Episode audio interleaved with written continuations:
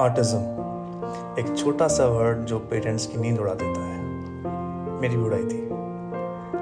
मेरा छः साल का बेटा है, जिसे ऑटिज्म है। तो इनिशियली तो बहुत बुरा लगा, लेकिन फिर थोड़ा समझ में आया। कुछ सिचुएशंस कुछ इंस्टेंसेस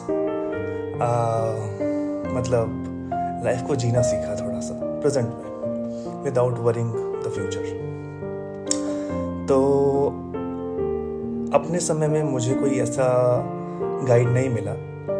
लेकिन अब मैं सोचता हूँ कि शायद मुझे अपने एक्सपीरियंसेस लोगों से शेयर करने चाहिए कि कुछ सिचुएशन जैसी आई, उनमें मैंने क्या किया या कोई क्या कर सकता है।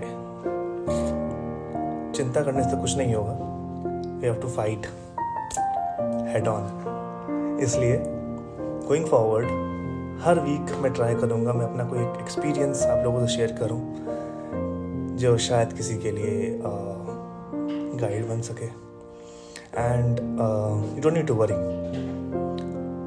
जिन भी पेरेंट्स का बच्चा ऑटिस्टिक है it does not make any difference just live your life with them be there in the present कुछ नहीं होगा। हम सब लोग साथ हैं। Right C you